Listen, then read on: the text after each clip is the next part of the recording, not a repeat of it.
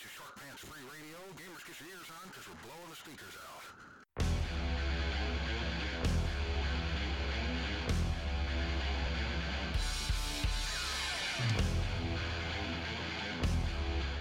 Grimdark Live.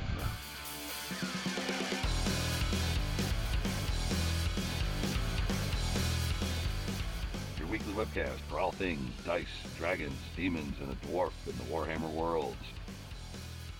Don't miss our live show on Thursdays, but for now, you've got us on sloppy seconds with our podcast with the Grimdark Gang.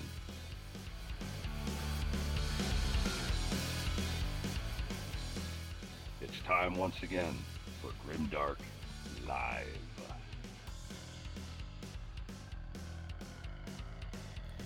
Hey, welcome to Grimdark Live, your weekly webcast for all things Dice Dragons, Demons, and a Dwarf from the Warhammer worlds. I'm your host, Patrick, and as always, my co host. We got a new guy with us tonight, man. We got Justin, and we got the nicest guy in tabletop wargaming back with us, Randy. Fellas, what do you hear? What do you say? Not much. Just glad to be here and let's go. That's it, man. Welcome as the new host, Justin. And, and I got to tell you, Mr. Rock Solid, man, the nicest guy in tabletop wargaming, the, the rock of this show. We got Randy. Randy, wasabi, buddy.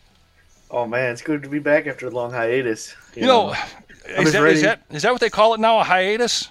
oh yeah, it's a, a hiatus. Well, you know and folks, I got to tell you, this this is what an amazing globetrotter our our little buddy Randy is. You know, and, and Randy, I, I think a lot of people need to understand exactly who and what you are because it's really just tremendously admirable. I'm not talking about your escapades out there in Spanish Fork, Utah. No, I'm not talking about that. I'm not talking about your charity stuff. You know, where you know that one charity you belong to. You know that one thing that we talked about before.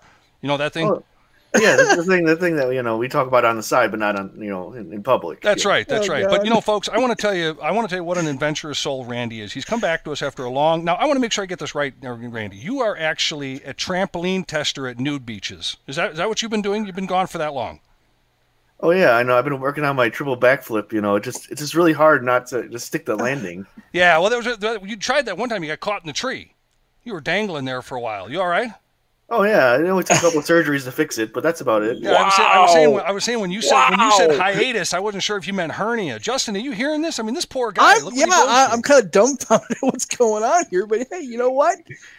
If he takes a few shots to the face, not my problem. Well, I got, I got to, but you know, folks, we're, we're not here to talk about, you know, Randy, like I said, being being one of the most famous trampoline testers on nude beaches uh, ever, ever, or or all of his expades in Spanish Fork, Utah. We're here to really warm up the show and talk about what we're going to be talking about in the Warhammer worlds and introduce our new co-host, Justin. So, Justin, anything anything you want us to reveal about you in the beginning of the show here, or are you, uh, you know, just ready to just get going? There's not much you can reveal about me, Patrick. I mean, come on. What is not what does not everybody know? Well, there's there's there's a lot of things. There's there's a lot. Well, yeah, but you know what? That that's behind closed doors. we will uh we will definitely folks we will be getting into that but yeah we got uh fellas what what do we got uh, what do we got as topics for today's show Well, I want to get into a little bit of debate, maybe a little discussion about the current state of the game um, right. and playtesting. Yep i like you know, it and, and the, the general overview of how that's affecting the hobby as a whole. yeah I, I think that's a good topic you know there's a lot about playtesting um, that I think needs to be needs to be touched on. And Randy, how many times have you and I talked about playtesting? Oh, lots. You know, it- you know it- the the rules are rules. You know, the point system. You know, Yeah. certain amount, there's a certain amount of points. You know, it's just like you know. Yeah, I mean the, the point the point changes and just everything that comes across through the you know the the big FAQ that we get every year, you know the general handbooks that we you know 2019 2020 which we're still waiting on GW, Yeah. but you know what can we do about that? I, I think I think playtesting is something that is an important part of the game. But you know, we're going to get into that here in a little bit because I, we all have our thoughts on that, and I'm, and we're not here to really mother f the playtesting process or how that works. But I think it's fair that we have some skepticism. Is that a good way to put it, Justin? We're, we're Yeah, a little probably. skeptical about the process. Yeah. Well, yeah, I mean yeah, there's always going to be skepticism about you know anything in this game. It's Yeah. it's a game based on fantasy, Yeah. so you know you, you got your you got your why is it not this way and why is it not that way, but it's got to come down to what's a good equal balance between all players. That's right. That's right. And you want to know something, Justin? Welcome to the show, man. I'm, I'm happy that you're the co-host. And Randy, welcome back, dude. Honestly, it is so great to have you back on the show, man.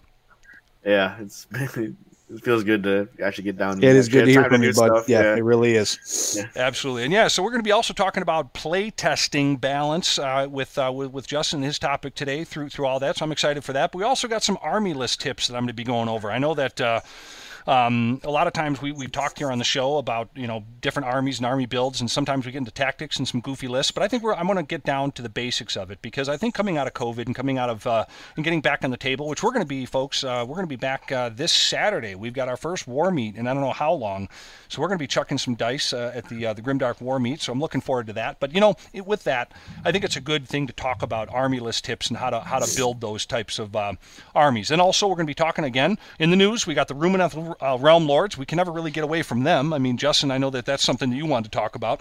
Yeah, And- and- they're they're they're kind of that snake in the boot that keeps biting you. You know. Yeah. Well, I, I hope do- it, I hope it turns out to be a good snake. Yeah.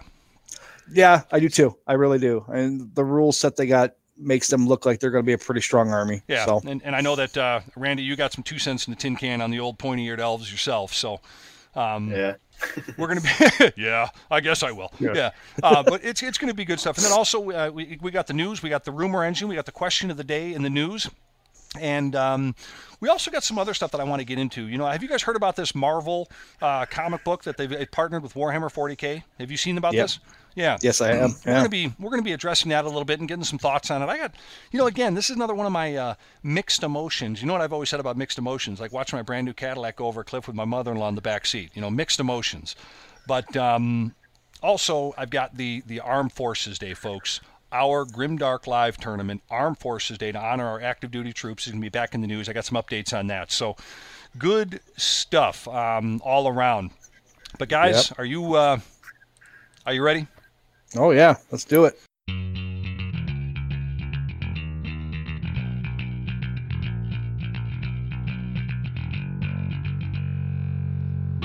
Hey, you Grimdark Goons. Thank you all so much for listening to our Grimdark Live podcast. If you're new to the Grimdark Live experience or new to our podcast and like what you hear, please follow this podcast and pass us along to your friends. Let us know what you think about Grimdark Live in the show's comment sections, and let us know just how we're doing. Also, don't forget to catch us live on Thursdays. And if that isn't enough for you, check out our website at www.grimdarklive.com. That's grimdarklive.com. Anyway, thanks for listening, following, and just being awesome. So, here it is, gang. We uh, we better we better run into this uh, and get this uh, get this going here in the news. So, opening up right away with the news is not going to be Armed Forces today, but we are going to be getting to that one. Um, we got a lot of stuff in the news, and I think I want to start with the rumor engine. I know that uh, this is more of a, uh, a 40k ilk type of uh, of a of a rumor engine. Have you guys seen this picture yet? Yeah, it, it, it definitely it breeds or breathes 40k. Um, but like I said, I, I also looked at this thing and I think it's got it has some inkling that it could be an AOS item as well. But No, I don't know about that. Randy, what are your thoughts, man? AOS or 40k? Um, it, it does kind of look more steampunky, so like Yeah. I, I would go toward the AOS side. Even No though, kidding. Okay, well, I guess I'm I'm the I'm, 'Cause, uh, I'm the- like, outnumbered on this one. Yeah, because their 40k is more like clean lines and stuff. Like, like, like uh, it could be a demonic forge thing, which is like in between both games. But yeah, the only the only Yeah. part of that room that piece from the picture we can see that makes me think it's a 40k is the bottom left corner It's got extremely straight lines Oh, and yeah. looks like looks like a turret side from one of the tanks or something of that matter in a 40k universe. That's the Yeah. only thing that makes me lean towards 40k on it Interesting. in that regard. All right.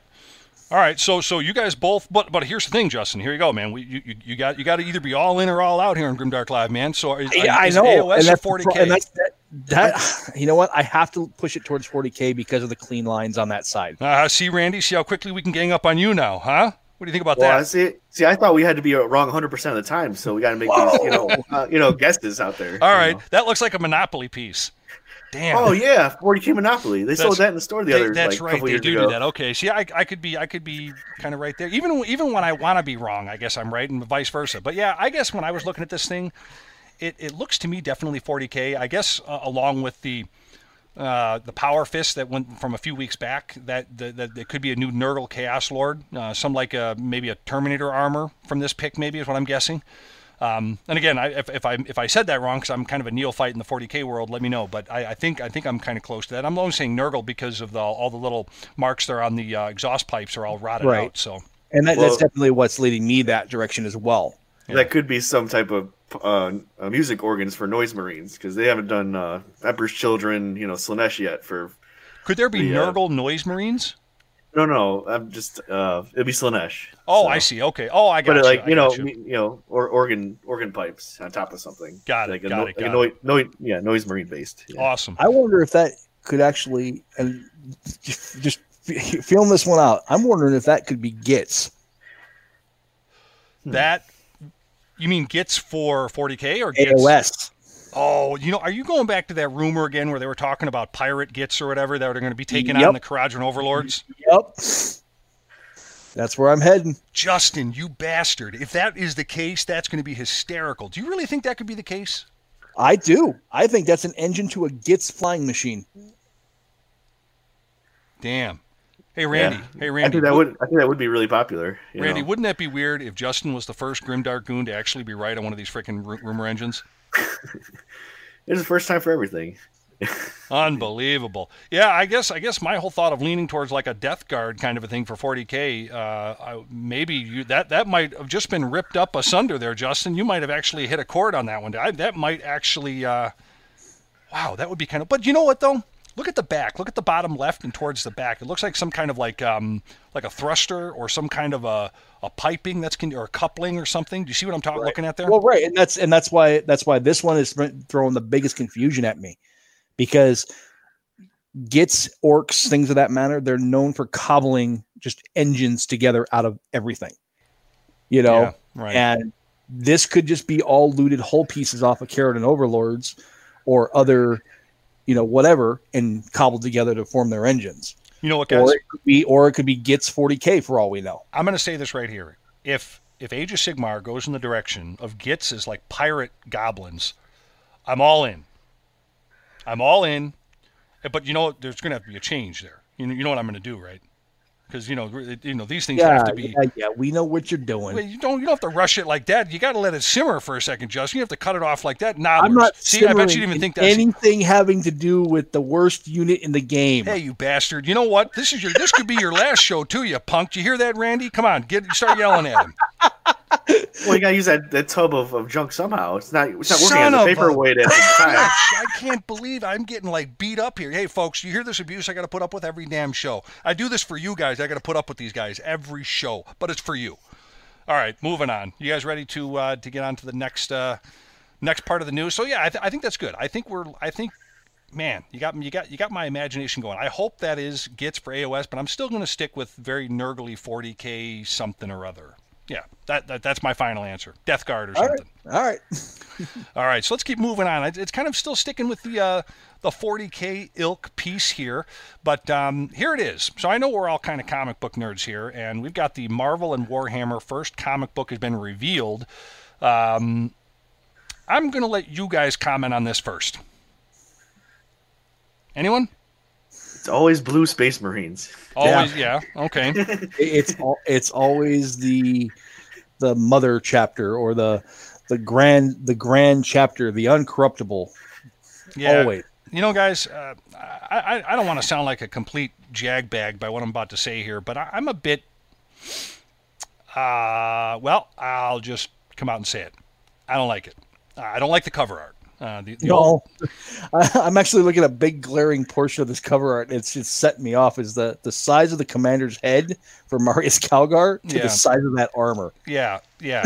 I mean, Randy, you're you guys are both more 40k guys than I am. I mean, and I looked at this when I first saw it, and it looked like a kid's coloring book. it looked terrible. Man, ouch. I mean, Randy, come on, man.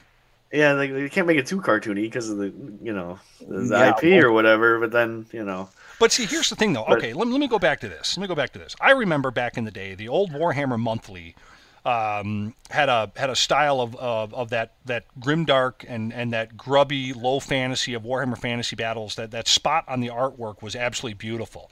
and it, it didn't need like a, a foreign partner, i.e., like what what what GW is doing with Marvel to make it sell, and it was done, uh, you know, pretty much through GW artists alone, and they kind of kept that ilk of that particular art form, that art that you see like in some of the older battle tomes or some of the current 40k codexes.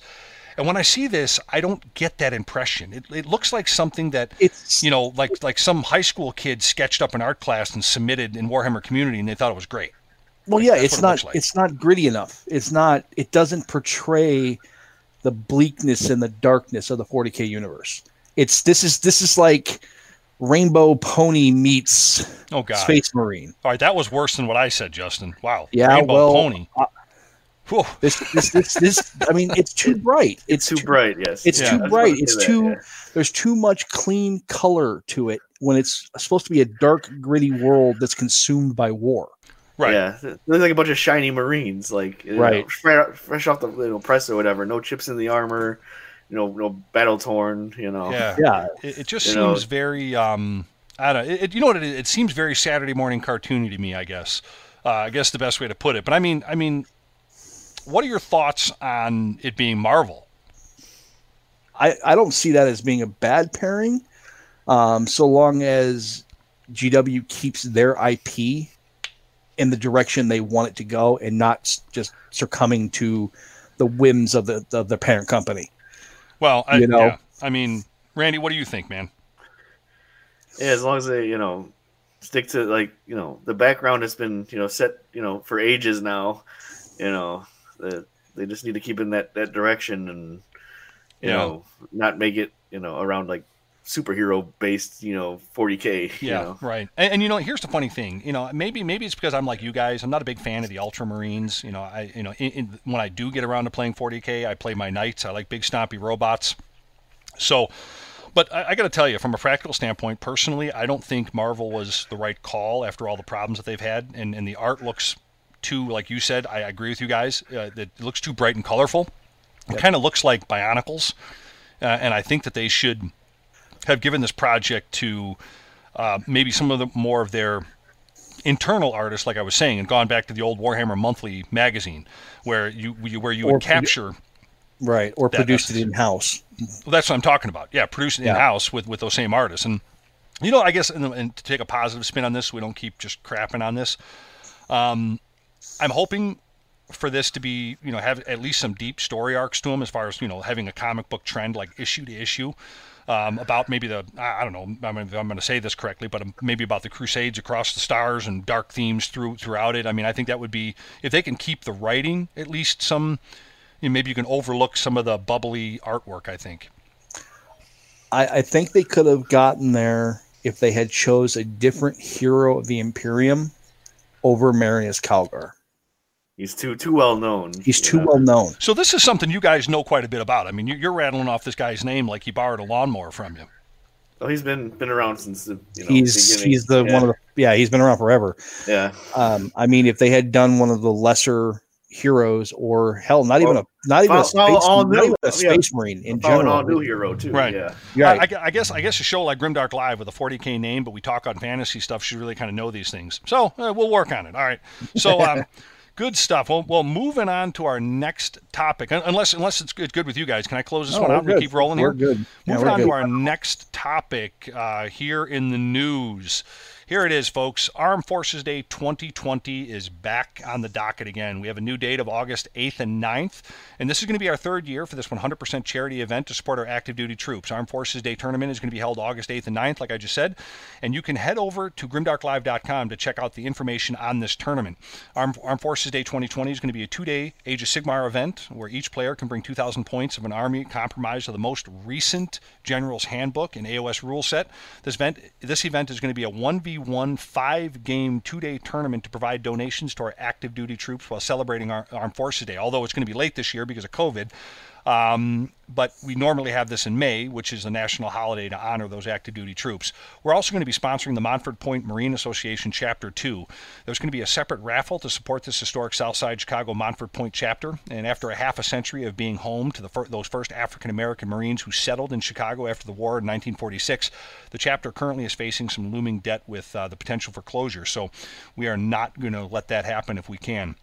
And of course, Armed Forces Day 3 wouldn't be possible without the support of GameStorm Gaming, our home store, Frag Factory 3D Printing, Mini Stop, Six, Squared Studios, and it looks like now Creature Caster. So we are uh, we want to thank everybody for, for that great support. And we're also talking to some other folks that want to lend their, their hats. So this could be the first tournament uh, out of the um, out of the COVID lockdown, at least around here. So it looks like we're actually going to be able to do this. So we're really excited about uh, because you know we uh, we changed the date. What, uh, Randy? We changed what or what twice, right?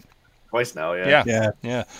So uh, uh, we uh, we fought to make sure that this um, that this was going to happen. So here it is, guys. Can you believe it? We did it. Armed Forces Day. It's happening. Yep, I'm excited.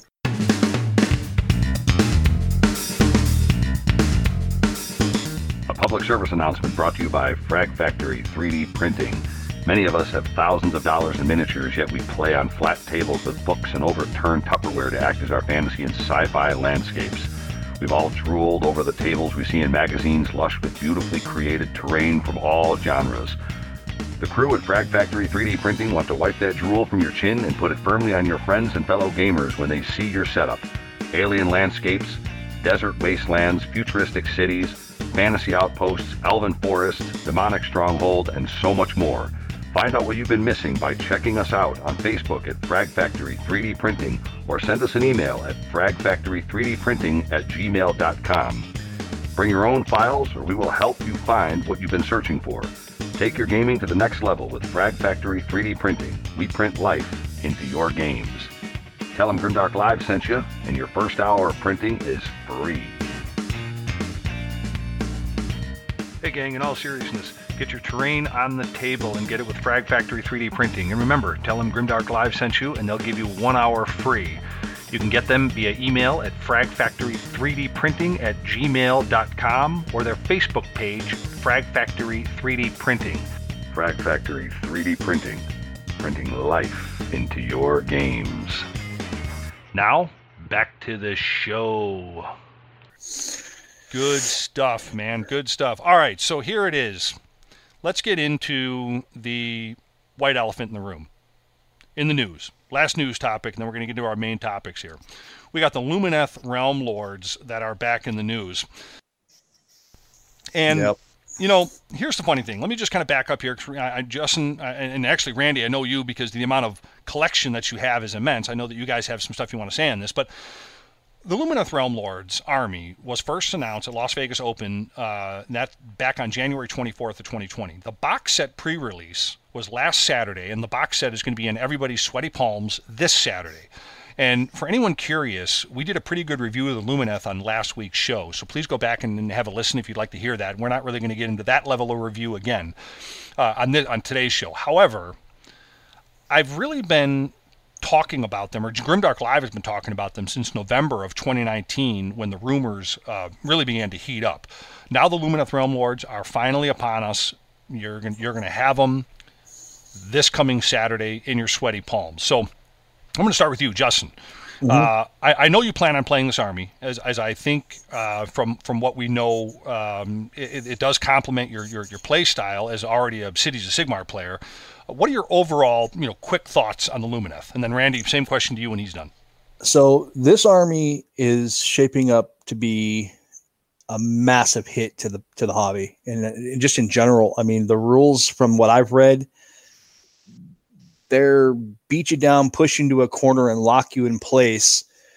I mean, they- they're just nasty. They're uh, the models are amazing for what they are, and yeah, I I'm, I'm looking forward to them. I personally have ordered two boxes myself just to get that jump on the you know the baseline units. Right. But Yeah. I'm loving the aesthetic of them. I think they look good. And yeah, I know everybody razzes because you know they, they got these giant horns coming off them. But you know what? There's nothing in this hobby that says they have to stay like that. that's the nice thing is we can convert them, you can change them, you can move them, you can repaint them any way you want, and they're yours. yeah, I guess in one way, high elves have always had pretty overly dramatic helmets. I mean, we had the cone heads on the spear elves. We had, you know, look at the Phoenix Right. Guard and their helmets. So Yep. I guess it's no stranger. You know, the Dragon Princes had some pretty crazy helmets. So I guess I, I get it. These are a little, a little too moo cowy for me. But hey, uh, so Randy, what are your thoughts, man? Oh, it's gonna be a perfectly fine army, and there'll be a lot of aesthetic changes that people want to make or play it as is. It all depends on you know people's want or whatever. Like I already know a few players that you know we're, we're talking about swapping it out for a bunch of uh, 40k Anubis heads. You know, Oh, see, that's a great idea. Yeah, and then so they got like all the, the cows. Like they got there's plenty of bits out there for Thousand Suns and uh, things, and like they even have like night Nu- Anubis heads that will fit on the big you know the big uh, cows and stuff too. So you know that was that was a friend's idea, but you know he kind of put it on the afterburner, thinking that he wants to wait for a different army. So Right. Uh, and, I- and- I- and I if, if wanna- anybody finds out where the Sons of Behemat are, please let me know because that's what I'm waiting on. I, I kind of want to see how that the hammer for the uh, not the hammer but the headpiece for the hammers is actually going to rest if there if there's going to be a way to because that would be in my opinion a cool thing to move down and use like a mask on Yeah. the front of the helmet I think a lot of people are. You're going to see that will probably be the main thing converted big time. They're going to get rid of that Is big, helmet, big, that yeah. big horn. Yeah, because you know, and and that was talked about on last week's show. If you guys want to go back and listen to that, and then of course we we've, we've talked about that probably every other show since November. We've always brought up some, and you know, I want to say something real quick on that. I've had a lot of negative things to say about the Lumineth um, because I was a snobby high elf player, and that's what I wanted back, and I didn't get them, so I stomped my feet and held my breath and, and complained.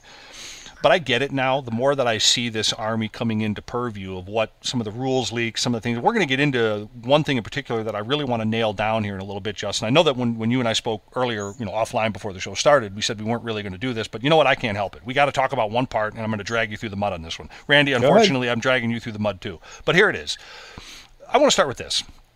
A, I was wrong about the army. I think this is a pretty damn good army, and I'm glad that I'm wrong. I'm glad that the elves are back, even though this isn't my cup of tea. But here's what I want to say. You know what I think the real innate, and this is what you made me think of here uh, when you both were commenting on this army. What I think the real innate threat of this army is the ability, and, and it's something I don't remember what it's called right now, but it's it's the ability that the army has to push their enemy troops back three inches. I mean, effectively, if that's played right, you could push an enemy unit off the table, thus eliminating that that entire enemy unit. I mean, there's a lot of these little tricks and things that I think are going to come surface out of this army that I think are really that people aren't quite prepared for. Everyone's focusing in on, you know, the, the hammer elves or Teclis or you know four auto, auto spells. But I, I think little things like this are what's going to get you. well i mean i think it's only one unit that actually has the ability to bounce you back three inches i think it's only one of them Right. but again i haven't seen the full rules on it so i don't know but if it's if it's the hammers per se you put the hammers in the front lane they bounce you and you have a unit of spears with a three inch pike standing behind them that still can hit you i mean everything's on 25 millimeter basis yeah. Right. yeah, Yeah. and if you like you know push off scoring units, that's a it's huge. yeah, yeah. pushing them off Yeah. oh i'm just inside the six inch radius of the objective and all of a sudden you get bounced three inches out and Right. you're out Right. Right. that's a that's a turn four turn five snagging victory Right. Yeah. And, and you know, we're, we're going to be talking about Teclis here in a minute. And, and that's kind of the thing I wanted to hammer down on. And, and the entire army sounds like it's going to be a really good one on the table. But why do you suppose, and I'm just I'm asking you both this, why do you suppose there are still box sets that haven't sold? I mean, you, you go to you go to different different retailers, GW. I mean, when I when I look back at some of the other game sets uh, that that have that, that have just recently come out, um, you know, for instance, uh, the, the the tie the bones that sold out right away. Um, the box set with the uh, the the gloomspite um, um, that that's sold out right away. This one seems to be kind of lingering. Any any thoughts of why? I think it's just they're waiting for the rules. Like Why? What's what's that saying? Strike strike while the iron's hot. So we got the we got the LVO preview before COVID hit. COVID hit, and now we're on delay. So we got all these imagery, all this image, and all this stuff of the of them, and then nothing. And the iron cooled off, so to speak. So now it's okay. Well, let's at least wait to see what the rule sets are before we, you know, dump a thousand dollars or two thousand dollars into an army. Right. Okay, Randy, do you agree with that, or what do you Yeah, think? I don't, yeah, I agree. Yep. Okay. So let's look at it from this hand. From the previous White Dwarf uh, issue 454, we know that Teclis is going to be able to auto cast four spells in each hero phase. They can still be unbound, but they're going to have a casting value of 10, so they're, they're not easily done. That's not easily unbound. One of Right. his spells lets Lumineth units within 18 inches ignore wounds and mortal wounds on a roll of a 5 plus, while another spell um, forces the enemy to spend two command points instead of one in their own enemy, you know, command abilities. So in other words, they got to spend two when they normally could spend one based off this spell. Um, Teclis can also auto unbind an enemy spell and endless spell each turn. So here's a question I have for both of you: Is Teclis overpowered? For 660 points, no. Okay, all right, Randy, what say you? No, that, that sounds pretty pretty good. Like I've been I've been playing uh Kroak in my Lizardman list, and that, he's been been shutting down you know spells or whatever, but still you know gives the you know opponents a chance. Like with the plus two to cast and everything, like you know it'll just be one of those you know Nagash Kroak, you know him, you know just uh you know you just have to be prepared against for strong magic lists. Yeah. Yeah, I mean, I, but and, that, and that's that's preparedness uh, that we're going to be actually be talking about uh, between playtesting and list building here here in, in just very very shortly. But here's why I asked that, guys, and kind of I kind of took the long way around the horn, no pun intended, on that one. Uh, but I've heard a lot of folks, both on in our own gaming group and on the boards, making comments about his, spell, Protection of Teclis, uh, which is noted as uh, a cast of 10, but obviously will will auto cast. Inevitably, it'll be an auto cast. But this spell grants a 5 plus ward save to a friendly unit wholly within 18 inches of them. Is that a big deal? I mean, obviously not for you, Justin, because you're going to be playing the army, but Randy, someone that's possibly going to be playing against the elves, let me ask you, I- is, is that a big deal for you? I I just wish the Lizardmen had that, that spell. Right, yeah. yeah, you know, I mean, the holy yeah. within 18 is that's that's a huge bubble. Yeah, especially for mean, his huge base. Yeah, But but then you look at bone reap. You look It at the could bone be a reaper. 36 inch bubble, if you think about it. Right. You look at the Bone Reapers and you look at um, their leader. You know, he's got a banner on that piece that extends his entire range to 36 inches. So he's covering 95% of the board, depending on where he's placed. You know, Teclis is not one of those pieces that is going to move that often, but when he does, he has the speed to get where he needs to go. So he's actually got a bigger threat range than 18. A lot bigger threat range. Uh, yeah, I, I think yeah, uh, he does. You're right. You're right. But but you guys don't really see this this this, this what I mean this five plus because also you got to remember too he's got another spell I think it's, it's where you can get a four plus on mortal wounds for spells and endless spells that- Right. that, he's got protection so you know there's a lot of protection going on when you're tucked under this you know the, the Teclis's uh, wing here in an 18 inch bubble but you guys don't think that that five inch or that that, five- that five plus I'm sorry ward save is a big deal that, that you don't find that an issue No, I, I don't. I mean, there's there's uh, how, how many armies out there that have five plus? I'm, I was save? about to say that's pretty much the standard. Yeah, you need, well, you need, and this- you need an after save. the board. And that's where I'm going with this, and I'm glad you guys actually said that because a five plus ward save for me doesn't really bother me any more than if I were to play Daughters of Khaine with their five plus ward save from their shrine, or Flesh Eater Courts with their five plus ward save from the Deathless Minions, or Fyreslayers with their five plus ward save from the Rune Father, or a five plus that the Rockgut uh, Troggoths get normally, or a four plus that the Phoenix Guard get normally. Right. I mean, you guys are right. War, ward saves are all over the place in this game. I mean, Oh, what's it? Um, the cities of Sigmar with their um, that uh, Hallowheart has Yeah. a four plus has There a four plus ward save versus spells. And you know what? I almost forgot Slaves of Darkness with their five plus ward save against mortal wounds uh, with their shields. They even Yep. have a ward save.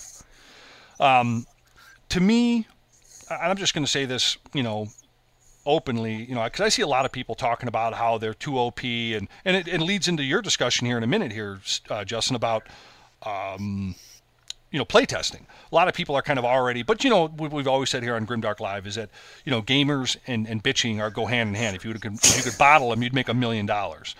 Um, but but here's what I'm to me, like the Bloodwrack Shrine, the Rune Father, the Ghoul King, etc. Once Teclis is eliminated, uh, not only has that Lumineth player lost a five plus save, but moreover a 660 point model that could account for what 33% of a 2,000 point army. Easily. Yeah, or or more. In Yeah. all honesty, because I mean, he- with his abilities, he's he's only 660 points.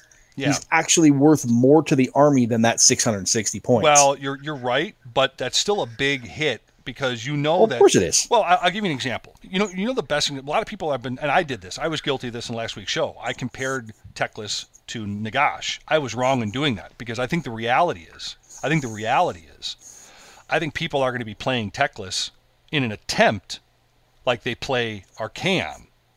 And he's no Archaon. Archaon can stay on the on the battlefield and he can trade blows with you. Teclis isn't going to do that.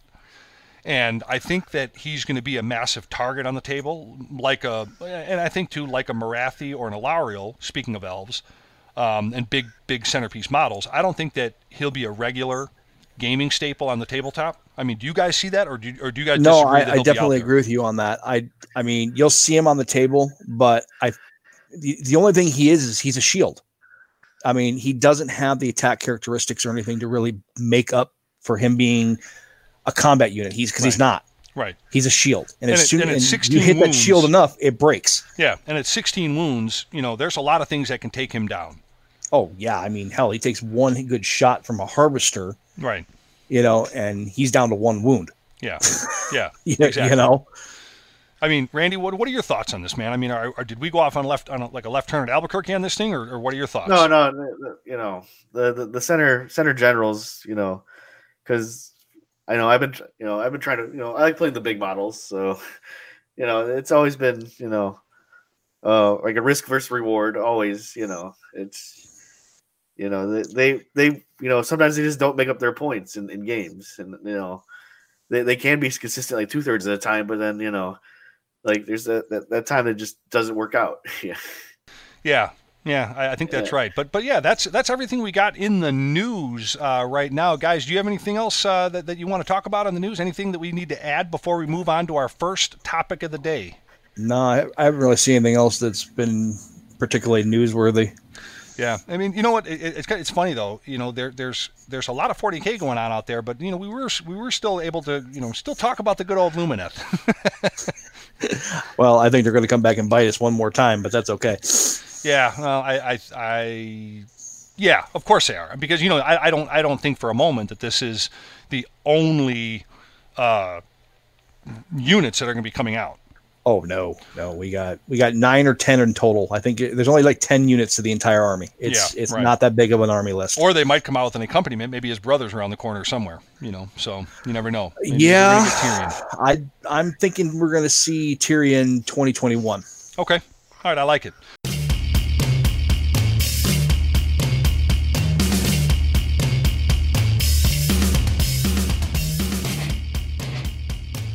Hey, gang. I wanted to take a break in today's show to introduce one of our sponsors and a great store for all of your hobby needs. That's GameStorm Gaming in Lemont, Illinois. Open seven days a week, 12 to 12. GameStorm Gaming has got you covered for all of your hobby and gaming needs.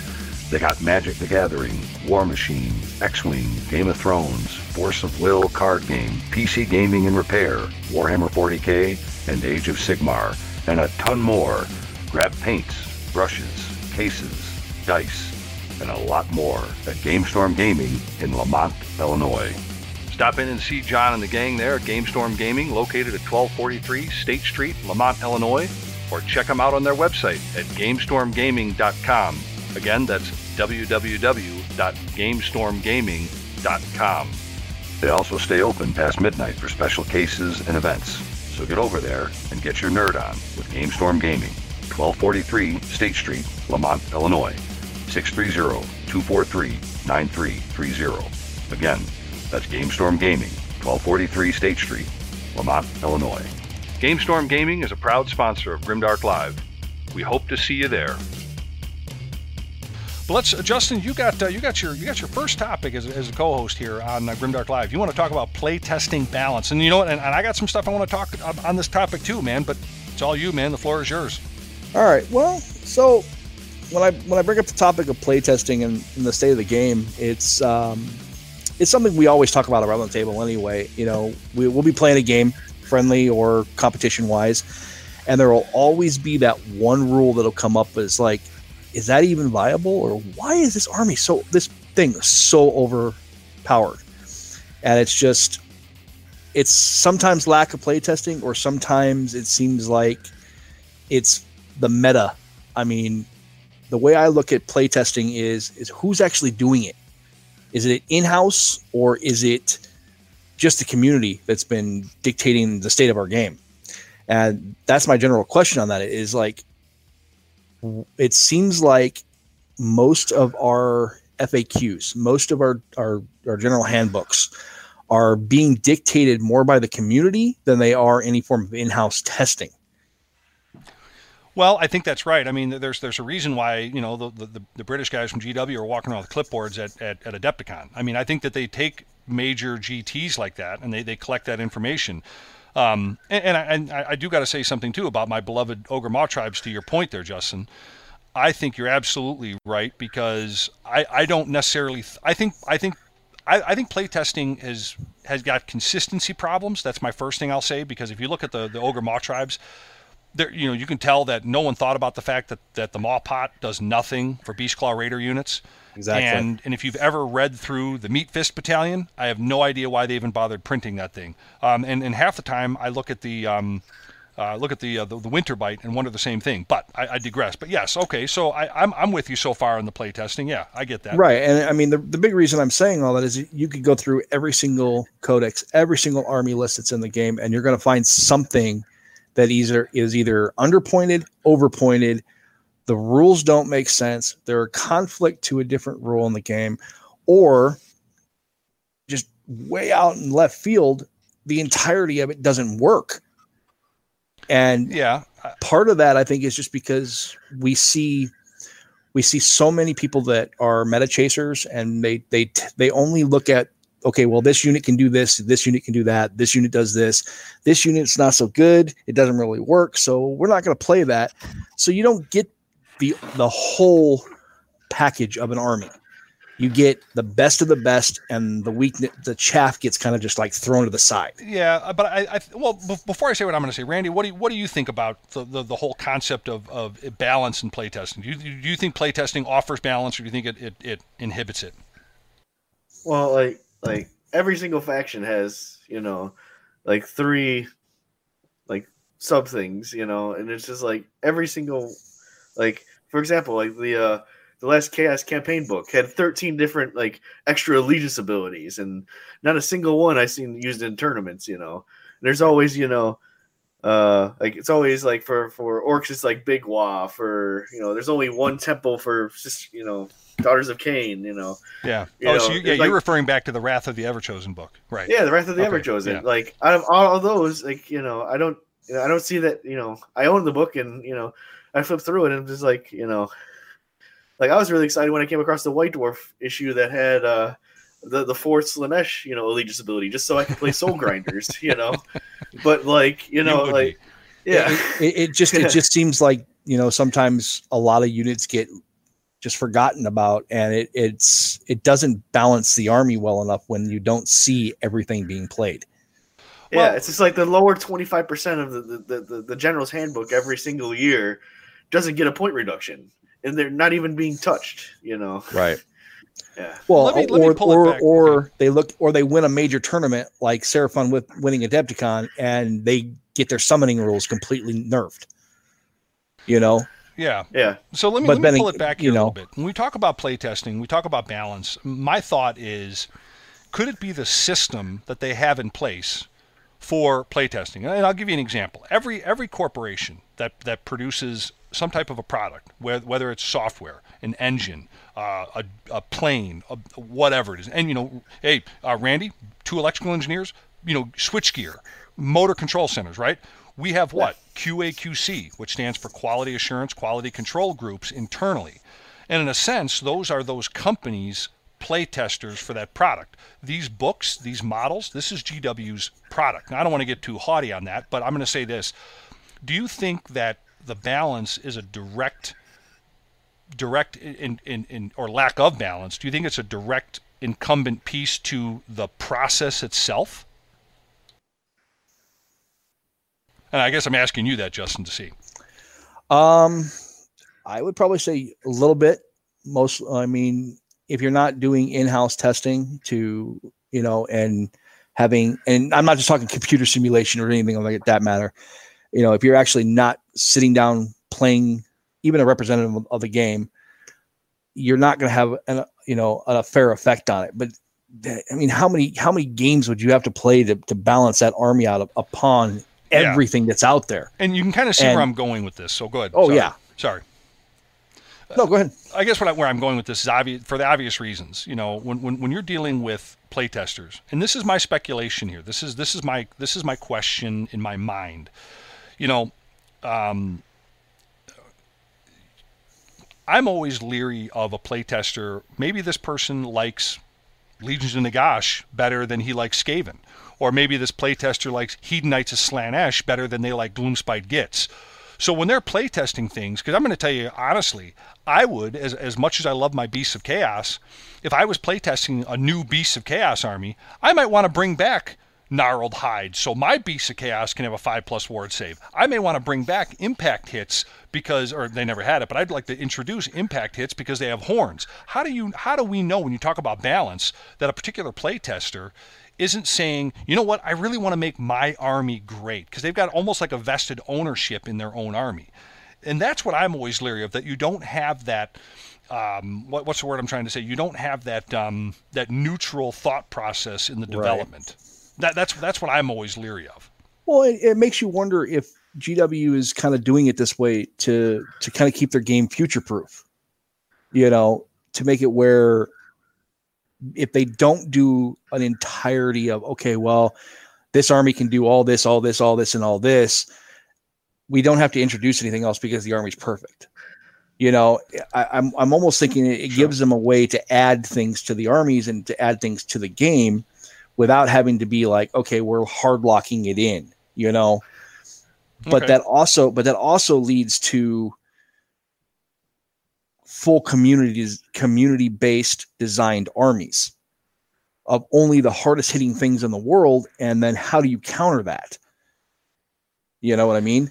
Well, yeah, and, and, I don't think. Yeah, no, that's a good point. But again, that that goes back to, um, you know, because these armies are generated from somewhere by somebody, right? So that that would that Well, would take that- me right. back. That would take me back to again the playtest. I mean, Randy, what do you think about that? Yeah, so like they, you know, they have to have some type of, you know, uh, for, I would say they they use like point creep just to, to to use, uh, like as a, as a selling mechanism, and you do need to, you know, it isn't, you know, to to be competitive, you still need like needs to have an arms race, but, you know, you basically blank out all your old stuff like like the big rumor for 40k is they're they're phasing out the old you know small space marines and replacing everything with Primaris like across the entire entire line in a couple years or whatever Yeah. you know you Right. know just like like people are still using beastman models it's, it's amazing you know those, Right. those things are so old you know Right. Yeah. yeah uh, I- I- so so let me know, let me reel it back with this question here. And Randy, I didn't mean to cut you off, but I, Yeah. know, so here's the thing. Let's go back to playtesters because I think that's the that's the pure origin of how these how this balance starts. Right? You get you get Joe Right. and Jane Gamer, who are a playtester for GW. So here's the thing. Do here's my question to you both. Do playtesters perform better than other players with new factions compared to their previous results with other factions? Did you understand Hmm. my question? That's tough.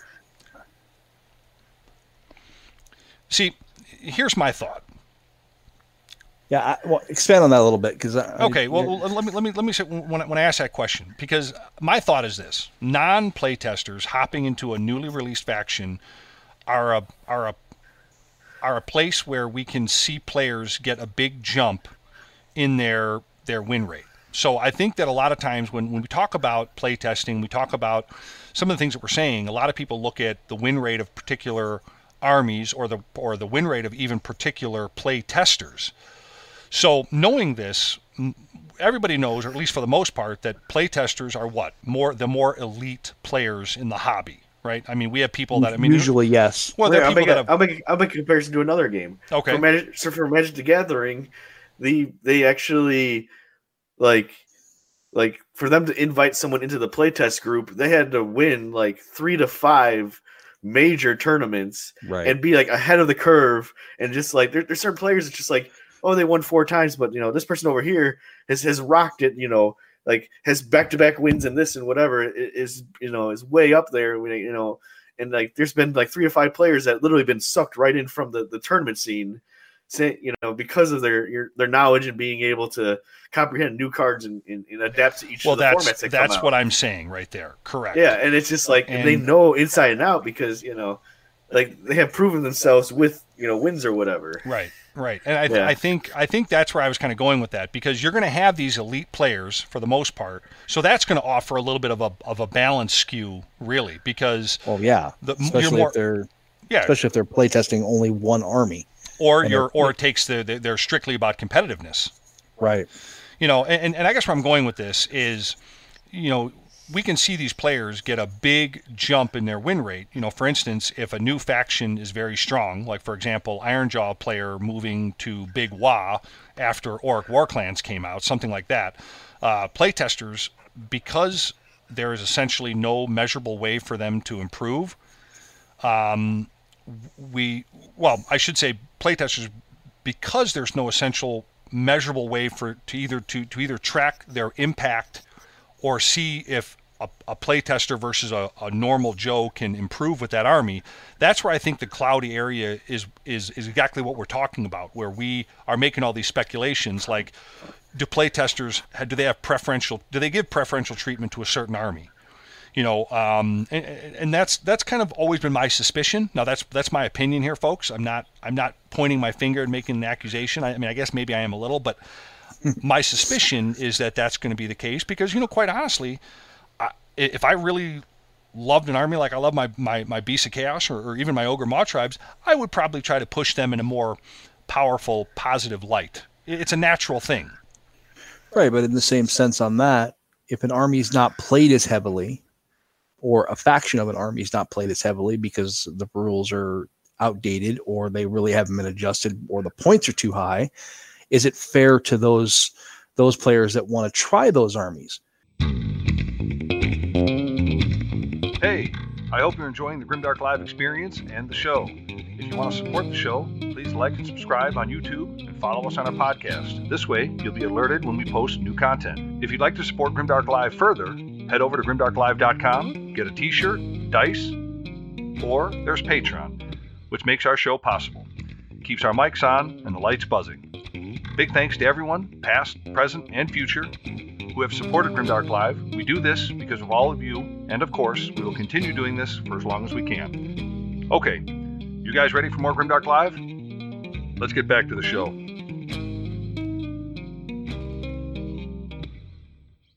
You know, because there's no balance there because they've been forgotten. No, and that's and that's that's very true, and that's where like, like I think what you're getting at is is you'd like to see the more common Joe and Jane gamer be involved with the playtesting circuit Right. as well as well as these pre- premier players. Yeah, I get that too. I'm I'm all for I, I, th- I think that the whole playtesting community in general should be a mix of the elite and the social. You know, the, the the ones that go to the mom and pop shops and you know they have a game on the weekend with you know husband and wife or best friends or whatever. Yeah. their game, their inf- input in games should count just as much as the dude who's sitting on you know. Three, 35 wins with an OBR Bone Reaper coming out of a tournament cy- cycle. Mm-hmm. Yeah, you know, and, and I'll say this, you know, you know, Justin, you and I, you know, we we've we've played alongside each other. We we've known each other for a long time. We've gamed against each other. So so we can you and I can tend to either be relaxed gamer or a power gamer. We we we've got those gears. But take somebody like Randy here, who and folks, I mean it when I say he's the nicest guy in tabletop wargaming. This guy is the most relaxed, chilled, have fun, beer and pretzels kind of a gamer. Now, I've Randy, I think I've seen you twice in all the years I've known you turn it on and really take somebody's lights out. So you have that ability to be an, an absolute murderer, but you don't do that. So I think like I think somebody like you and I, Justin, probably would really muddy up the waters if, if we were playtesters. But I think a good balance would be somebody like Randy stepping in. I mean, Randy, what do you think about that? Could could you see yourself being a playtester? Yeah, it's just you know I I have different outlets for different things. So like I said, uh, Magic is my go-to. You know, when you want to be competitive. But I want to be competitive. You know, Okay. I, I've I've won more games and, and more prizes than I will ever win in, in Warhammer. Yeah, well, Because you know, well, other than the spoons, you know, those are those are pretty good. uh, and and you know, and for Armed Forces Day, they're sporks, Oh man, even Right, better. but see, Randy has one big advantage when it comes to his playtesting and his gaming in general is he loves playing the oddball unit. He really does. Yeah, he, Yeah. he and, really and does. that's what makes him probably one of the most balanced people I know for being a playtester because he will take the absurd unit, put it on the field, and even if it gets destroyed, he will enjoy every minute of it. Yeah, and, and that's what I'm saying. I, I think I think I do I do agree with you that I think it takes a, a proper mix of people to give that um, that overall type of balance to the game. And I don't know how you police that, but let me let me let me do this. Let, so let me ask you another question. Try to bring all this together here. And I and, I'm, and, and am I hijacking your topic here, Justin? No, no, no, no, no. All right, so here that's what let, it was about, man. let's We're- take yeah we, we, we come up with a topic, we talk about it. Yeah. So let's take playtesters on one side, and let's take what I'm going to call Joe and Jane Gamer on the other side. All right. So playtesters. Mm-hmm. Do playtesters, and, and Randy, I'm, I'm asking you the same question here too. Do playtesters perform better against new factions than other players? What do you think? I don't think they perform better personally. I think they have a I think they have more of a level grasp on it because they're expecting that curveball. Okay. All right. versus a you know an everyday gamer that would be like, whoa, whoa, what what just hit me, you know, and have to go back and read the rules ten times over. Because most elite level gamers, you know, or people who aspire to be there, they buy all the books, they buy everything, they read everything about that army, so when they do face it, they know exactly what the rule is to defeat it. Right. Yeah.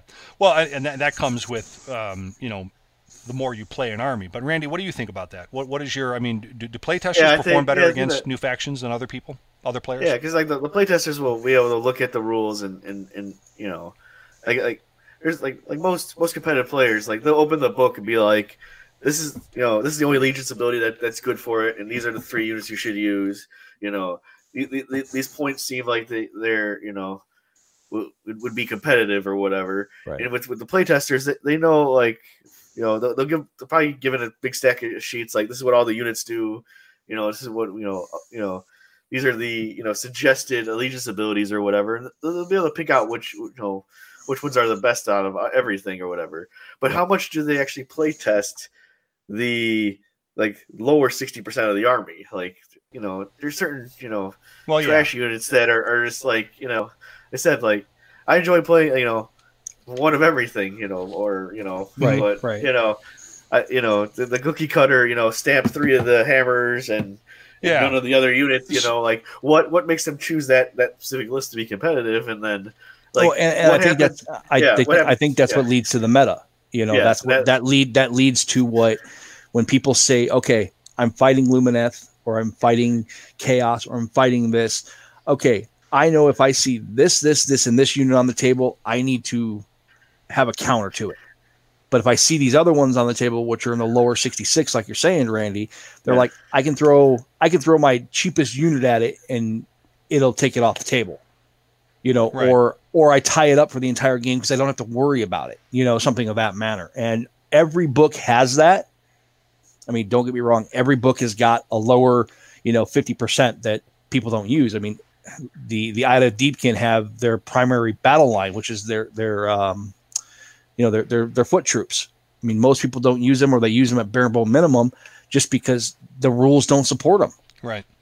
You know, so it it just it comes down to it comes down to an elite playtester is going to look at it and go, okay, this is what the meta is probably going to be on it, and how do I counter that meta? Yeah. No, and, and, and I think that's I think and I think what we're talking about here are multiple areas of disconnect or points of failure in the process of the playtesting. I mean, obviously, I think that that some of the opinions of some of those playtesters are going to be skewed more favorably towards armies that they prefer over others. Right. Um, I also think that, like you guys are saying, I think that they're focusing in, even if they don't necessarily have a strong opinion one way or the other on an army, they're focusing in on a unit per se that is um, that they may prefer over another unit. But I also think Right. too, I think there's a disconnect internally. Let, us go back to the, the the quality assurance, quality control group that, that I talked about in, a second ago. I think there's a disconnect between the people that are playtesting, literally, and the people that write the books.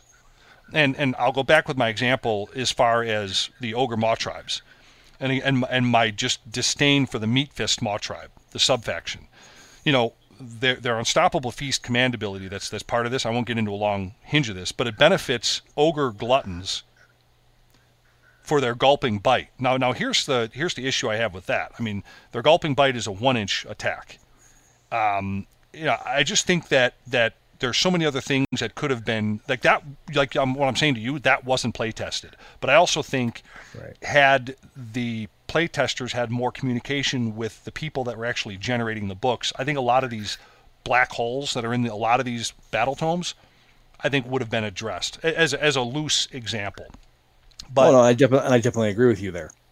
You Yeah. know, it's if you had internal if you had internal play testing, and then backed that data up with the external play testing, you could make a better overall assessment, especially when it comes to the the big FAQ and the general's handbooks. Mhm. You know, because we see some really just out of left field changes in the general's handbook, and then we went we go, wait, what happened? You know, Yeah. wh- wh- why why did why did the ironclad jump to five over 500 points when it's not even worth it Yeah, you know? So you killed the Kharadron overlord's primary bread and butter ship because you put it so high and to field one eats it, it's almost like fielding a you know a, a, tech, a techless model at that point Mhm. you know? Sure. Yeah, uh, but I, th- I think you know what it boils down to is kind of what something I think Randy you said it or, or maybe Justin I don't remember who said it now, but uh, I think the more you play a given army, uh, and we've talked about this on the show before. I know that, that when Gary was on the show, he, he he said that quite a bit. He said you know basically the more you play a given army, uh, then then the better you're going to be with them, and, and that seems really like a fair assumption even even to this conversation. You know, a, a play tester can can have a large head start in getting familiar with the way an army plays. You know, presumably they can uh, they can also keep playing that army amongst uh, other playtesters after the official testing, you know, ends. So that's why I'm saying I think Right. playtesters have a huge leg up in in competition compared to and uh, you know, and I guess where I'm where I'm going to start sounding a little negative here is you know, I, I'm not sure, and I don't know how you police this, but again, I'm not sure that that that playtesters should be allowed in the first couple of tournaments after the new army's released, or at least allowed to win, because they just seem to they're they're going they're going to have all the anticipations and everything down for that army. Well i mean that's that's the only bad th- side of it is you you really can't stop people from playing though that's, well, so and again, I, I that, you know, that again, that's me being a, like a pessimistic, you know, kind of Well, a, you know, and, and, and, there, and there's not, there's nothing wrong with the opinion, you know, and that's and we are we are all based on opinion here. So, you know, the way I look at it is, yeah, you have to have those play testers, but you know what? The the big problem I have with with generalized play testing and having the community do the play testing is how much of it is actually reported correctly. Yeah. That's that's my big draw on it. Is like you could have somebody who plays I'm just going to use the Kharadron Overlords for example, because they're they're one of the armies that are very very lightly play tested, and you bar- you very rarely see them. But you could have someone who's played a thousand games with them, but only reported two. sure, right, Okay, so you know, or you've only seen two games played with the Kharadron Overlords out of the thousand games that are played. So how does that affect or judge or make the judgment to change the points or to change the overall rules when you have a thousand games played but only two reported? Well, yeah, your your your information and law of averages is kind of skewed there. Exactly. Um, but you know, So- speaking of that, I've also heard, and albeit I don't really believe it, that, that playtesters don't know the release order of the armies are playtesting. I don't know if I necessarily believe that. Uh, I don't. I I would have to disagree. I I would disagree with with uh, them knowing or them not knowing. Yeah, I mean, have heard that they don't know, and I don't. I don't necessarily believe that. I no, because if you're if you're paying people to play test for you, even if they're an outside source, be it through product or cash or something of that money or or whatever, they're gonna know what's coming Right.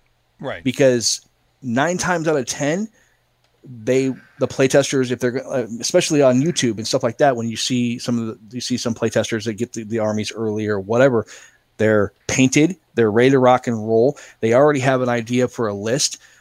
All that information they had to know that was coming before they even Yeah, got that exactly, box in their hands. Exactly. And and and and here's what I here's how I want to shore up the the whole playtester thing as far as balance.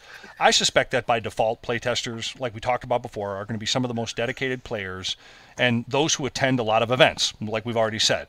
Right. By that measure, I, I find it a bit wrong uh, the fact that that if we want balance in the game, the average Joe player should get a chance to playtest because their Right. perspective could help shape the game than, than just a, a power game standpoint.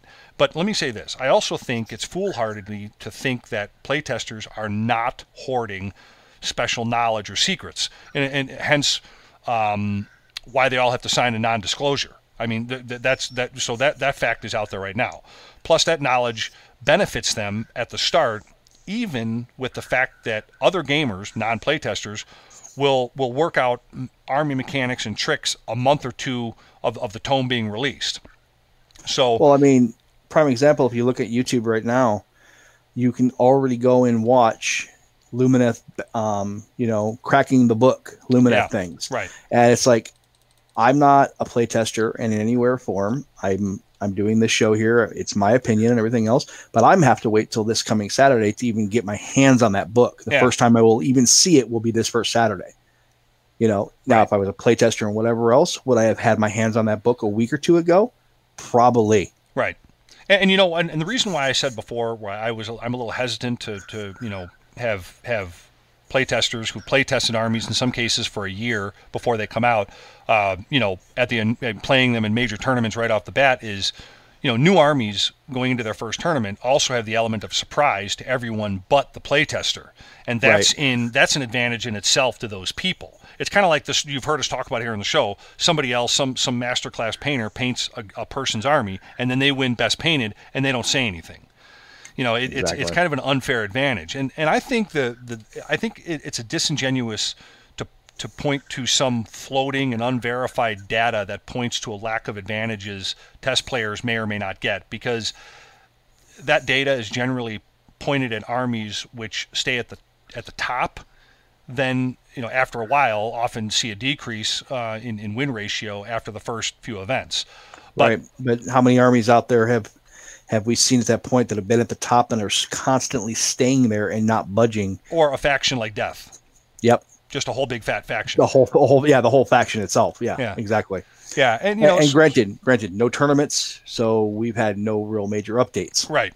Yeah, exactly. And you, you know, here's the thing, folks. These are just our opinions on, you know, I, I think playtesters are valuable, but I think the system needs to be fixed. Uh, isn't that kind of what you're saying as far as the balance is concerned? Justin? Yeah, yeah. I mean, it's more along the lines of if I have no problem with playtesters. I, I actually you, you need to have them, but there needs to be a broader community or a broader base of playtesters, not just the elite or the top 10% of the players in tournaments or the top 10% of players in communities, you know, that are just constantly pounding these armies into the into the table and are like, well, I've figured out how to win with this one and I've got a 40 and 0 win ratio, you know. True. Okay. The thing is, how often do they actually go back and, and you know reevaluate the, the rules with the playtesters? Well, you you know that, Randy. They never do. Yeah. I mean, I know, I know. The answer is never. Yeah. And the thing is, like, like one of one of Magic's big caveats is one of the biggest casual games is called Commander or whatever, and the community has actually set up a rules committee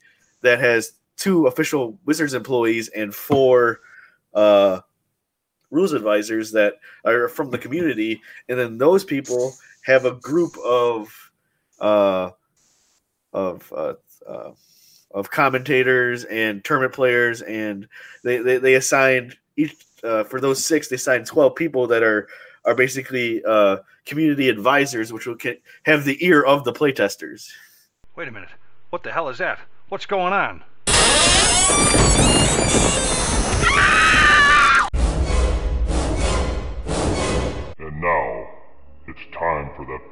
Show where we present the rules from hell. Yes, that's right, Grimdark Goons. It's time for the rules from hell, where we present the game rules from the past or present of the Warhammer worlds that just sucked. Here it is, gang, a Warhammer rule from hell. In the first edition of Age of Sigmar, they had a ton of crappy rules, but one of them was for the High Elf Dragon Host.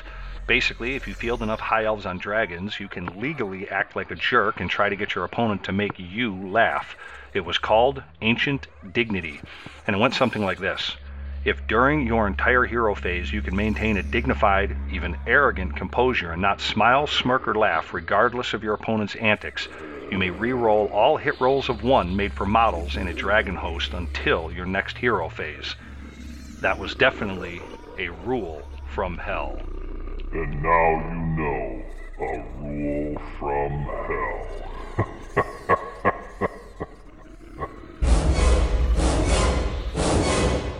All right, let's get back to the show.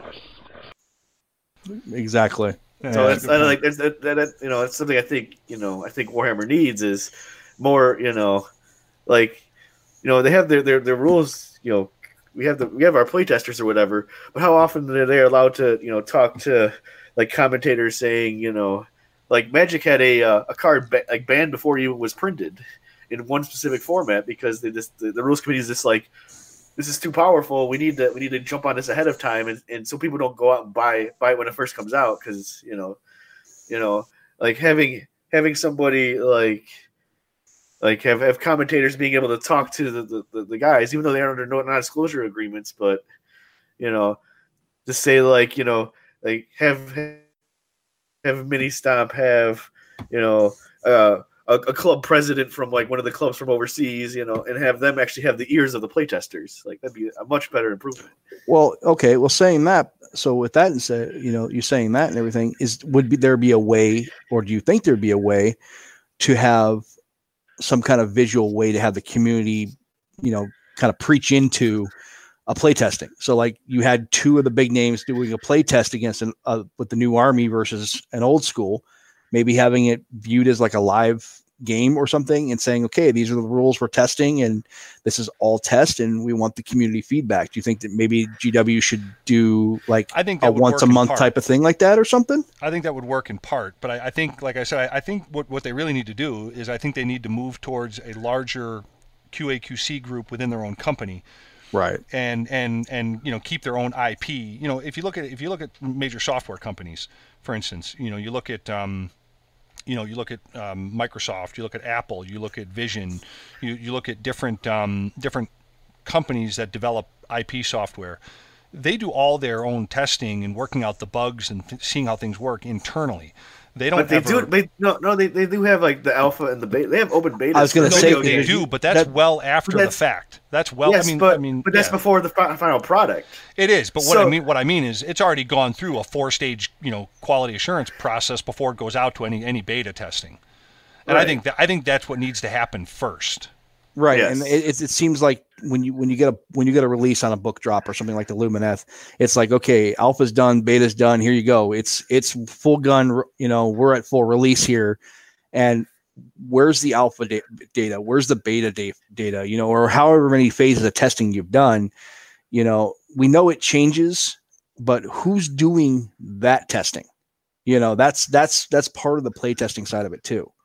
Well, yeah, You know. yeah. Uh, But like I said, I I- I think I think we've we've kind of gone through and we've looked at how many Every different aspect. well, yeah, how many different areas of disconnect there are, and you know, I don't really know what the answer is. And and you know, here's the thing. Here's the thing too. We may not even find that that a company like Games Workshop finds the playtesting process that important to them. Maybe it's just a hinge pin. Maybe it's something that's connected to them to get people to maintain that level of interest in the community. Like, oh, I know this guy; he's a playtester, and you know, uh, he says. I mean, it, it, it, it maybe it's just a way for them to generate more sales. Maybe it's something that isn't very because look, they've Yeah, always like- had they've always had glaring holes in their product going all the way back to at least I can remember remember seventh edition Warhammer Fantasy Battles. Oh, they- they've had them. They've had them way farther than that. But I mean, like I said, that's probably part of their their future proofing model. Just because it's like you don't, you know, you put just because you put a unit onto the table doesn't mean you have to make that unit God. You know what I mean? You you give Sure. you give you give enough you give enough output of that unit to make it tasty to the to the to the consumer, but not you know not not enough to blow out their palate, so to speak. Uh, no, I, I completely agree with that. I think that that's yeah. I, I think I think that's um, I, I think that's spot on. Yeah. So I mean, yeah, that, that's think I ate that's our thoughts dinner. on. well, I, I guess my point is what we're going to start doing is we're going to start we're going to start going the round robin and, and repeating ourselves, and I think we've already kind of started to do that. But yeah, that's our thoughts on playtesting and balance. I mean, when when it, when you look at anything, whether it's a video game, whether it's a tabletop game, whether it's you know anything, you know, there's got to be some level of of quality assurance and control of that product before it goes out to Joe and Jane consumer. It, it just has to be. And so I think that um, the process needs to be fixed. I like the idea of the process, but I think the process needs to be needs to be fixed because again, I think like we talked about here on the show, I think that there's favorability to certain battle tomes and units and, and game and, and I think there's other other things like that that are that are that are happening that are skewing the whole process and and like I said not not everybody can play Ossiarch Bone Reapers so that, that's Exactly, that's my right. thought well good stuff Randy anything else on this one man No, no, that's that's good. Yeah. that, that's about all. That's about all you, you, you care to talk about. All right. Well, I guess uh, I guess we're going to move on to, to what I want to talk about. Um, I'm sure on the show from time to time, um, you know, you've heard us talk about um, how to build lists and and the, the general gameplay topics like that. And our general motto that we've talked about here on the show is uh, you need units or things to get to stuff, stand on stuff, and kill stuff. That, that's that's pretty much what what you need. That's kind of where our our terminology has kind of gone from. And, and and Justin, by the way, man, great great topic. I I, I like the way you brought up that balancing. That's a, that's a tough topic to, to talk It, about. it, it is. It is because there's a lot of moving parts to it. It's such a broad topic that you could do multiple shows on it and still not crack everything on it. No, that's very true. Um, but but what I want to get into that could be a part of maybe hopefully balancing uh, the whole playtesting and army playability is on the outside. How do you prepare for that that that game? And as I said on the show, uh, we've talked about you know different different methods to building a list. Uh, we we talk about you want to make sure that you have balance where you can um, get to stuff, stand on stuff, and kill stuff. That that's the essence of this game. Um, And I, I want to talk about what I think the top three tips I can give you for creating an army list in in this particular game. And the goal of this exercise is to generate a list that plays in the true sense of your army. But before we get going, um, please comment in the show notes below which army you collect so that we can get an idea of what army uh, shows up the most. So the first thing I want to point out is there, and there's three things here, like I said before. Um, know your army strengths. You know, in, in order to do that, you're going to need to, to develop a knowledge of what that army actually does, how it functions, um, so you can really get the most leverage and mileage out of that army. So, as an example, I'm going to go back to this again. I'm, I'm probably going to bore the heck out of everybody, but let's go back to um, the Ogor Mawtribes army, for example. And when we look at all of their main buffs and abilities that they get, um, to start with, they talk about having a trampling charge ability, which on the turn in which they, they charge, this is what they get. Um, enemy units within one inch of this unit, you can roll a number of dice equal to the unmodified charge roll for that charge move. Add two to each roll if the ogre unit that made this charge move is eight or more models or as a monster. For each six plus, that enemy unit suffers one mortal wound. Um, or, for instance, another ability that they have is uh, Ravenous Brutes. Now, again, this thing is if an ogre unit is within three inches from an enemy unit, it's hungry. If an ogre unit is within three inches of, an, of any enemy units, it's eating. Um, add two inches to the move characteristic of a unit that's hungry. Add two inches, or add two to the bravery characteristic of a unit that is eating. So this straight away is saying that this is a melee focused army, as if the name ogre didn't give that away. But but they do have shooting, but its its very rules are telling you it's going to excel in combat. Um, and another uh, example, I guess if I can uh, if I can throw another thing up on on the screen here, is the grasp of the Everwinter. Um, again, this is I roll a dice, uh, or anybody rolls a dice uh, for for a unit that's within three inches of any Beast Claw Raiders units. For if the roll is equal to or less than the number of uh, in the current battle round, that unit suffers D3 mortal wounds. The mention of enemy units within three inches is screaming that they want to be in close combat. So what does this mean for you? Well, if an army that is playing most of the game in the combat phase will excel a lot better than that same army trying to shoot your opponent off the table in the shooting phase. I mean, could it be done? Maybe. But the question is is that the most competitive option for your army? Probably not. And as a side question, are you going to get the most mileage out of it? And that's absolutely not.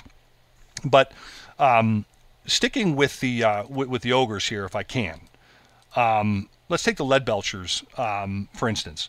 Now they're consistently better in melee than they are shooting, but they're a shooting army.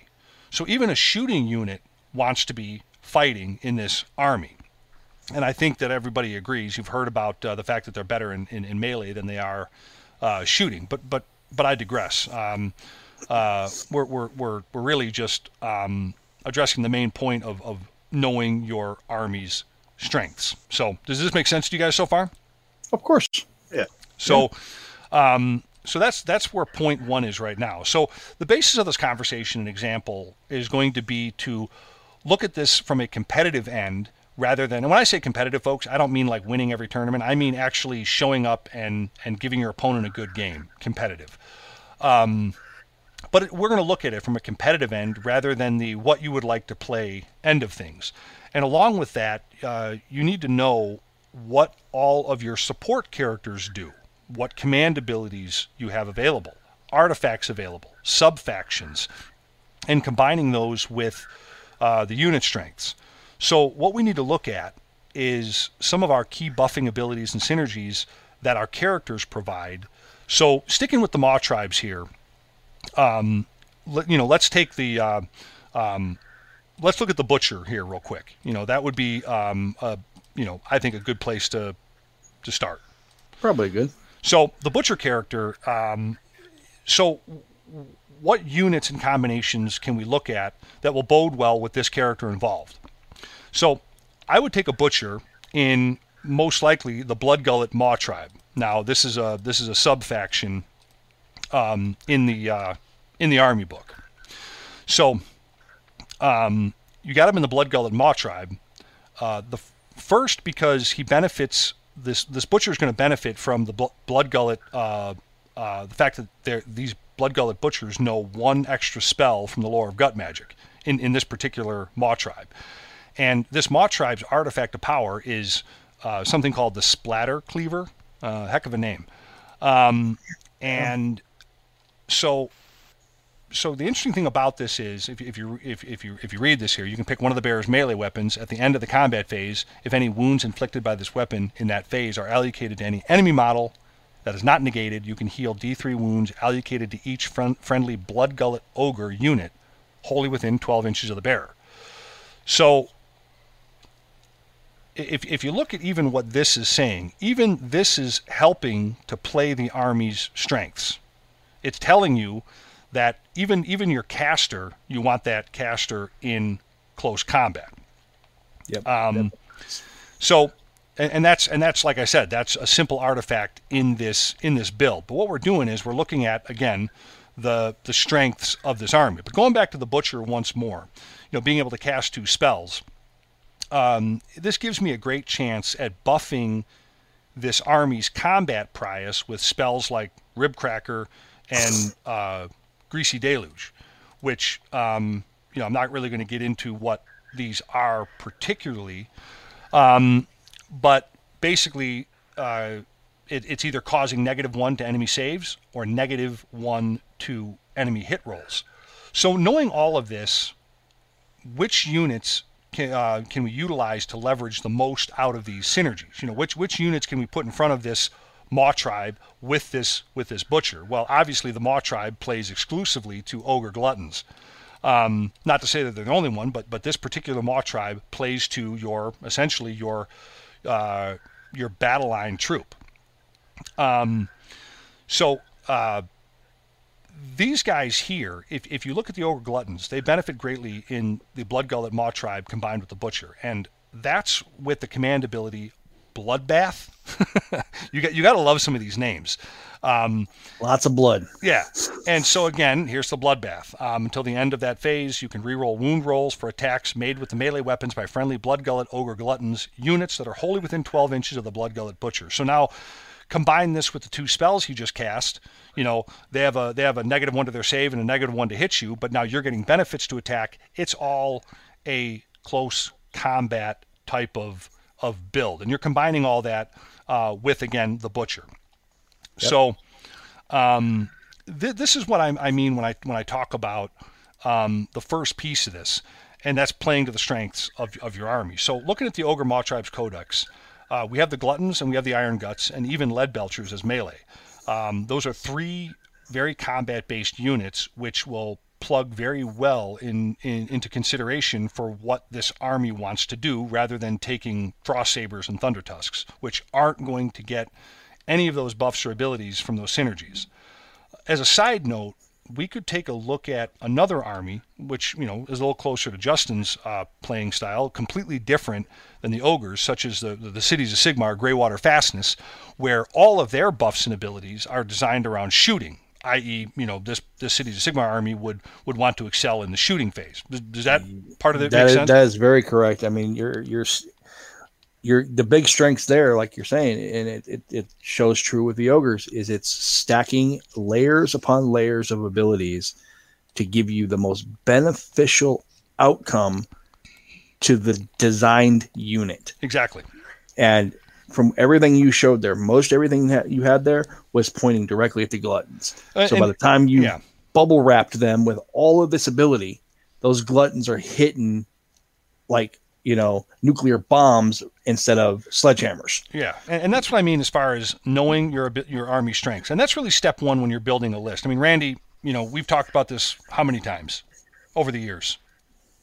Oh, tons. You know, you shouldn't use Noblars and Noblar, you know, related that, items. that's a whole you know. nother that's a whole nother topic, you Yeah. bastard, because they're the greatest unit army in the let's, game. let's let's not get him started. So so so basically, uh, before before I was so rudely interrupted, um, so making sure you're playing your army strengths is, is, is really going to help you in, in in real game situations. Uh, but number two, because as I said, there's three points here that I think are going to help you in in generating uh, a good list for your army. And that's really understanding the scenarios. This is something that I've seen people ignore. And let's face it, uh, this is a scenario based game. Unlike Warhammer Fantasy Battles, where 9 out of 10 games were played Smash Mouth style, you know, i.e., you know, UG versus Glug, um, A- Age of Sigmar offers a really rich and in depth scenarios to, to aid in the game dynamics, play them, know them, but most importantly, read them. You know, the good news is between the General's Handbook and the main rule book and the occasional White Dwarf, the scenarios are for the most part known and available to everyone. Read up on every scenario and not just right before the game. They also don't change that often. You're right. You're right. So, whether right before or not, the first thing you want to do is read through the scenarios to determine its mechanics, point structures, and, and how this is achieved. In other words, do you need a character to hold an objective? Are units holding an objective supposed to be three inches or six in- inches off the objective? Is there uh, a point um, that the game can be won by sudden death type case? Um, that are the, uh, w- you know what are the secondaries, if any? And I'm just kind of rolling off the top of my head here, but but these are things as far as understanding the scenarios. Um, and by reading these scenarios, you will be able to decipher it, what you need exactly to be successful in, in a particular game.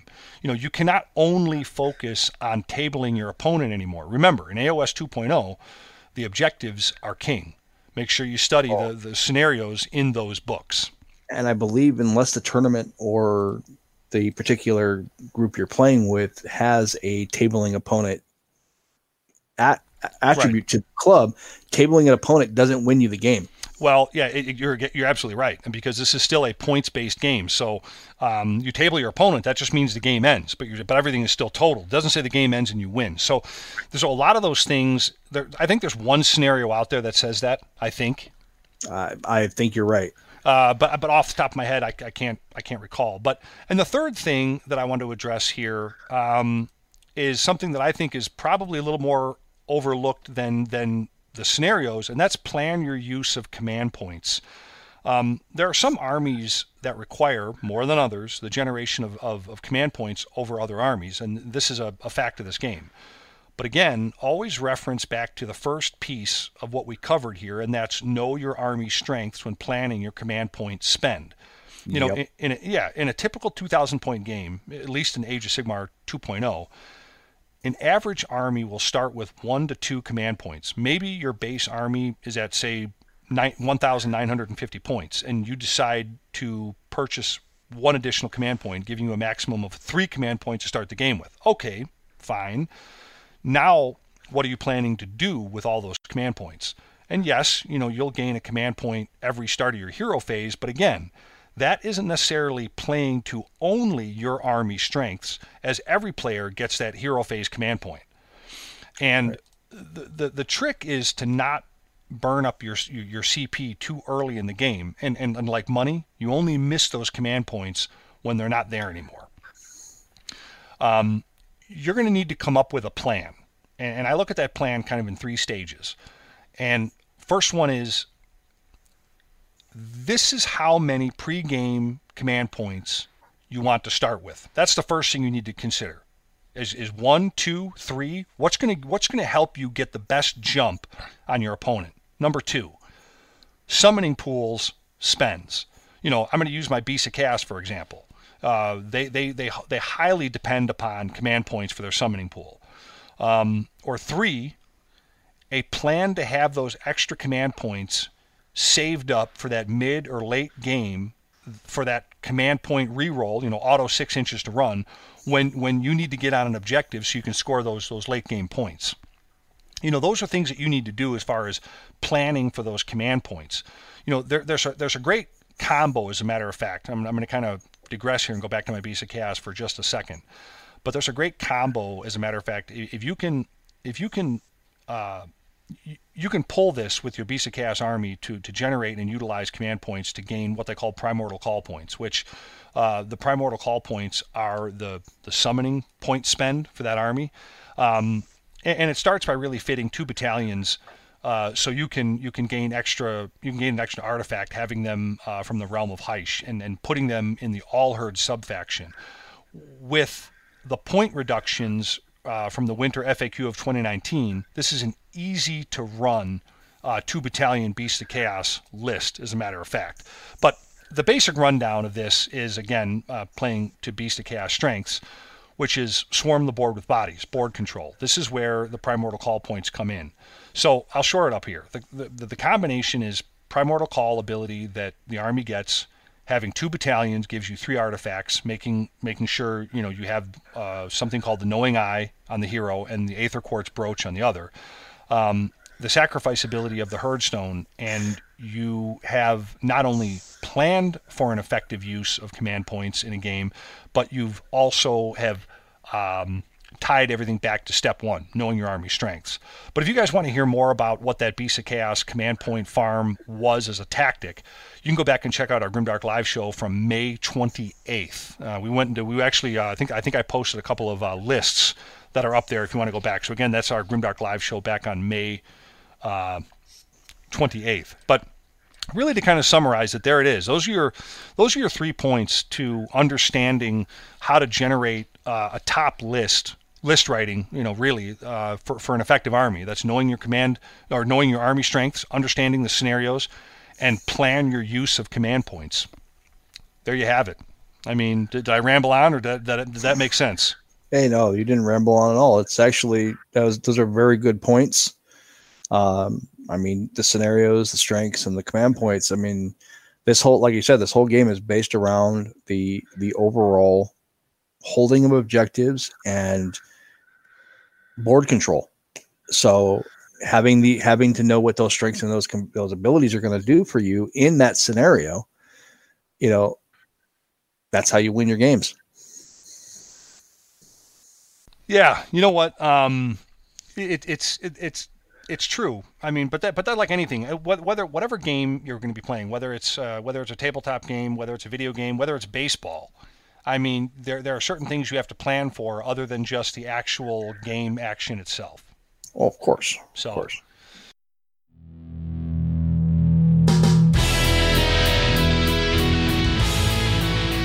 Hey, gang, I really hope you're enjoying the Grimdark Live show so far. Thanks for being with us.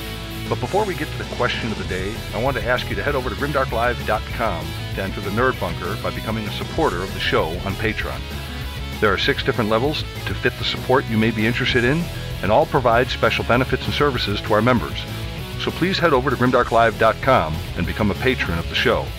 And while you're on grimdarklive.com, you should know that Grimdark Live isn't just there for entertainment. We're a full-time miniatures assembly and painting service. We have three different levels that we currently paint to, and we provide free quotes. So let us know if you have something you need painted, and we'll get it done for you. And if Patreon or painting isn't something you're ready to do at this time, we totally understand. And thank you for spending time with us here on Grimdark Live. So with that said, let's get to the question of the day.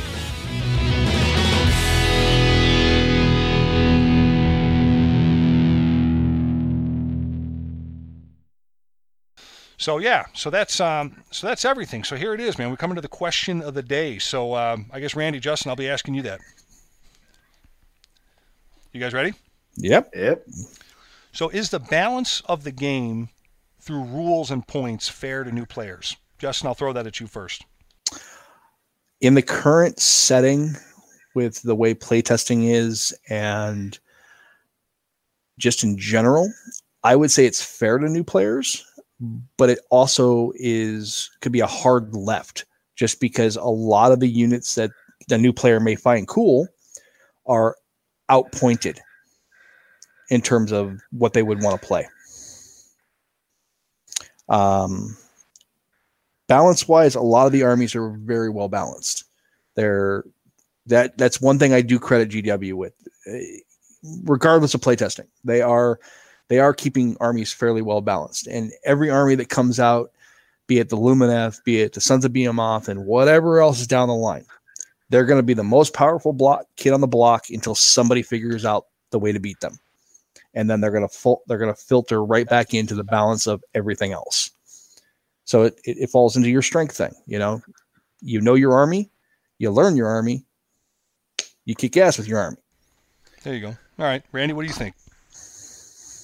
Yeah, though, like points have always been, I think, an, an issue. Like they usually, you know, don't change like the units that aren't used, but like if like if you both agree upon like you know a more laid back beer and pretzel game or whatever, you know, you know some sometimes you, know the, the group tries other you know other units and stuff, but like if you know you're going to a tournament or whatever, you you, you know which which units are, are worth their points and, and stuff. So like to be fair, it's just it's all about the community and, and talking about like what type of game you you want. You want a, a narrative, you know, you know, bring a bunch of you know fluffy units or whatever. You, you could go that direction, or if you know like, oh, I'm going to a, a a tournament, I'm trying trying to win or whatever.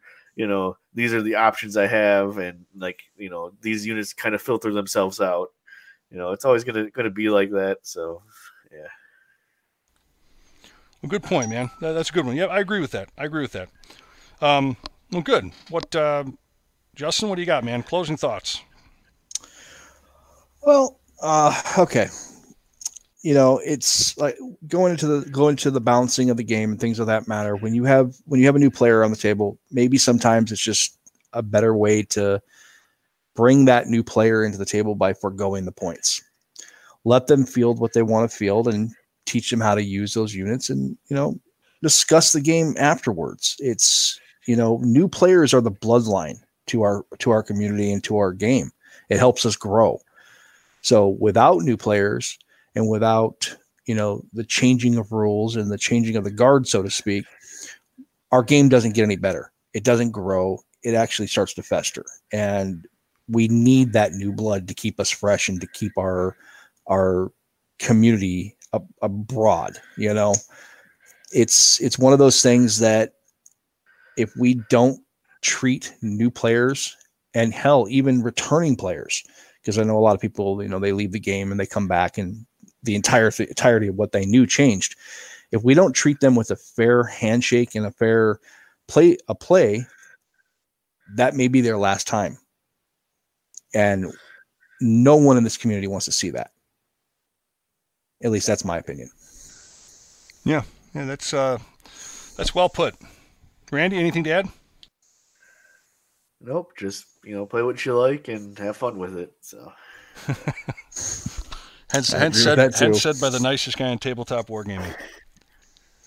All right, well, good stuff, man. Well, that's it. That's the uh, that's the end of the show. Grimdark Live, we'd like to thank you for slumming it through another show with us for all things dice, dragons, demons, and a dwarf in the Age of Sigmar worlds. We'll be back live next Thursday, so until then, remember, roll them dice fun and fair, and don't be a frickin' short pants. If you missed the live show, you can catch us again right here on the next Grimdark Live podcast.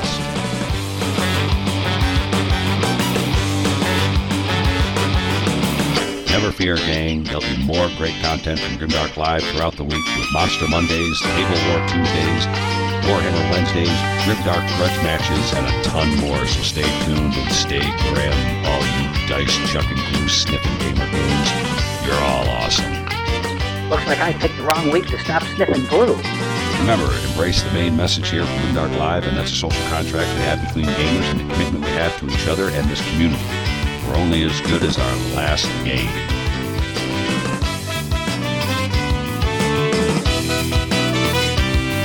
Check us out at grimdarklive.com. Don't forget to give our channel a like or subscribe if you haven't already done so.